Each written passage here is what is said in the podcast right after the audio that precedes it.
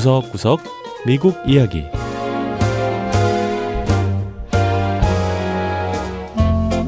미국 곳곳의 다양한 모습과 진솔한 미국인의 이야기를 전해드리는 구석구석 미국 이야기 김현숙입니다.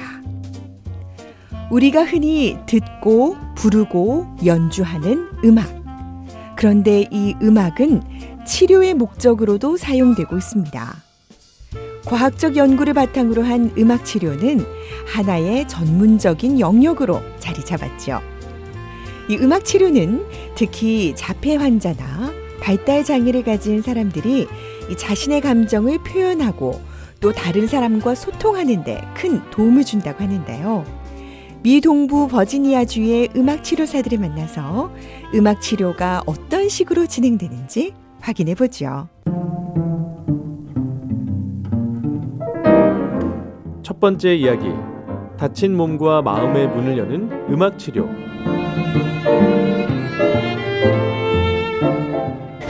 Wow, that's incredible. You did it. We got away from him. 버지니아주 쉔틸리에 있는 케이티 헤르난데스 씨의 집. 장난꾸러기 두 아들로 늘 북적입니다. 그런데 첫째인 루카스는 자폐아라고 하네요. He has a lot of sensory processing sensitivities. He's really 루카스는 민감성에 특별히 발달했습니다. 큰 소리나 밝은 빛에 특히 민감하고요. 어디서든 뛰어내리려고 하고 몸을 흔들거나 높은 데로 기어오르는 등 굉장히 활동적입니다. 산만하고 통제가 잘 안 되는 루카스에게 집중력을 길러주기 위해 KT 씨는 올해 초부터 루카스에게 1대1 음악 치료를 시작했습니다. Hey, hey, hey. I got a question for you today. 음악 치료사 닉시 메이저 씨가 일주일에 한 번씩 집으로 찾아온다고 하네요. Around and around and around. I brought in piano today because I've found that piano can be a 오늘은 루카스를 위해 피아노 건반을 가져왔어요. 피아노는 누구에게나 활용할 수 있는 아주 좋은 악기거든요. one, two, three, four. I brought in drums 또 북도 가져왔는데요. 북은 사람들의 참여를 끌어내는데 참 좋아요. 또 어떠한 행동을 수정해야 할 때도 북을 활용하죠.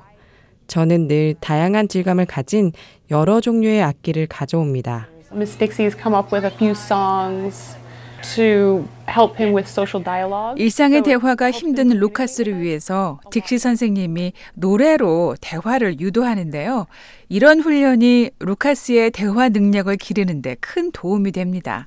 음악 치료는 이렇게 집으로 찾아가는 1대1 치료도 있지만 여러 사람이 모여 있는 곳에서 집단으로 진행하기도 합니다. Everybody's here and it's time to say hello. 음악 치료사 조이 글리슨 보이즈 씨는 기타를 치며 발달 장애 환자들과 그룹 수업을 진행하고 있습니다. A lot of my work is trying to slowly get them to positively engage with. 저는 음악을. 통해 참석자들이 그룹 내 다른 사람들과 긍정적으로 교류하도록 돕습니다. 물론 치료를 진행하는 저와도 적극적으로 소통하도록 유도하고요. When we get our instruments, we know what to do. 조이 씨는 음악이 환자들의 감각과 근육을 자극할 수 있다고 강조했습니다. We can work with atypical individuals helping with stress management and self-care. 우리는 다양한 장애를 가진 분들을 만납니다. 사회 부적응자부터 신체 마비 환자들, 또 발달 장애인들까지 다양한데요. 이런 환자들이 스트레스를 풀고 또 자가 치유를 하는데 음악이 도움이 됩니다.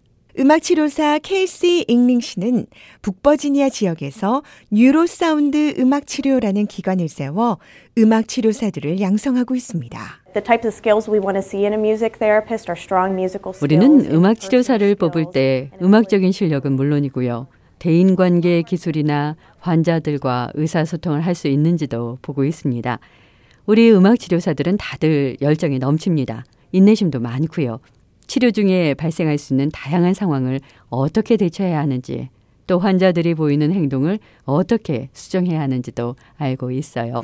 Shake, shake, shake. 조이 씨는 기타를 치며 발달 장애인 한 명 한 명에게 안부를 묻기도 하고 환자들이 직접 기타 줄을 튕겨 보도록 권유하기도 합니다. Chrissy is here and it's time to say hello. Hello, you want to strum? 잉링 씨는 미국에서 자격증을 갖춘 음악 치료사가 6천여 명 정도 된다고 설명했는데요.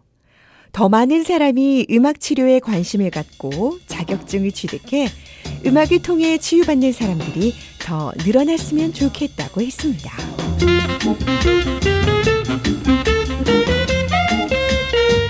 두 번째 이야기. 양봉가가 된 웨스트 버지니아 광부들. 미국 동부의 웨스트 버지니아 주는 한때 광산업이 주 경제를 책임지는 핵심 산업이었습니다. 하지만 광산업이 쇠퇴하고 탄광이 하나 둘 문을 닫기 시작하면서 많은 광부들이 실직자가 되고 말았지요. 이렇게 직장을 잃은 광부들 그리고 또 소득이 낮은 웨스트 버지니아 주민들을 위해 양봉 산업이 대안으로 떠오르고 있다는데요. 에팔레치안 산맥을 끼고 있는 야생 그대로의 자연 환경 덕분이라고 합니다. 능숙한 손놀림으로 벌을 치는 제임스 사이퍼스 씨는 양봉가가 되기까지 먼 길을 돌아왔습니다. 군을 제대한 후 건축업을 거쳐 16년을 광부로 일했는데요. 광산이 문을 닫으면서 일자리를 잃었다고 합니다. 광부로 일할 땐 늘 어둡고 축축한 지하 갱도에서 일을 했습니다. 때때로는 정말 끔찍한 기분이 들 때도 있었죠. 하지만 양봉일은 정반대입니다. 야외에서 정말 유쾌하게 일할 수 있고요. 무엇보다 이렇게 일하면서 지난 수년간 쌓였던 빚도 갚아가고 있고요. 특히 손주들을 위해서도 돈을 쓸 수 있게 됐습니다. See here, here's the queen. See how much bigger she is? 여왕벌을 보여주며 흐뭇해하는 제임스 씨. 광부였던 사람이 이렇게 양봉가가 된 건 에팔레치안 양봉 공동사업이라는 민간단체 덕분입니다. 이 단체는 실직자나 소득이 낮은 지역 주민들이 부가 소득을 얻을 수 있도록 양봉 기술을 가르치고 있습니다. 5주간의 무료 수업을 마치고 나면 벌집과 꿀벌들 또 필요한 모든 장비를 지원해 주죠. 양봉 전문가인 마크 릴리 씨는 지원자들에게 양봉 기술을 전수하고 있습니다. 직업상 웨스트 버지니아 지역을 많이 돌아다녔습니다. 한 30년을 돌아다니면서 탄광 산업이 쇠퇴하는 걸 봤고 사람들이 절망하는 것도 봤습니다. 그런 사람들에게 양봉 기술은 새로운 희망이 되고 있어요. 양봉을 하면 3천에서 5천 달러의 추가 소득이 생기거든요.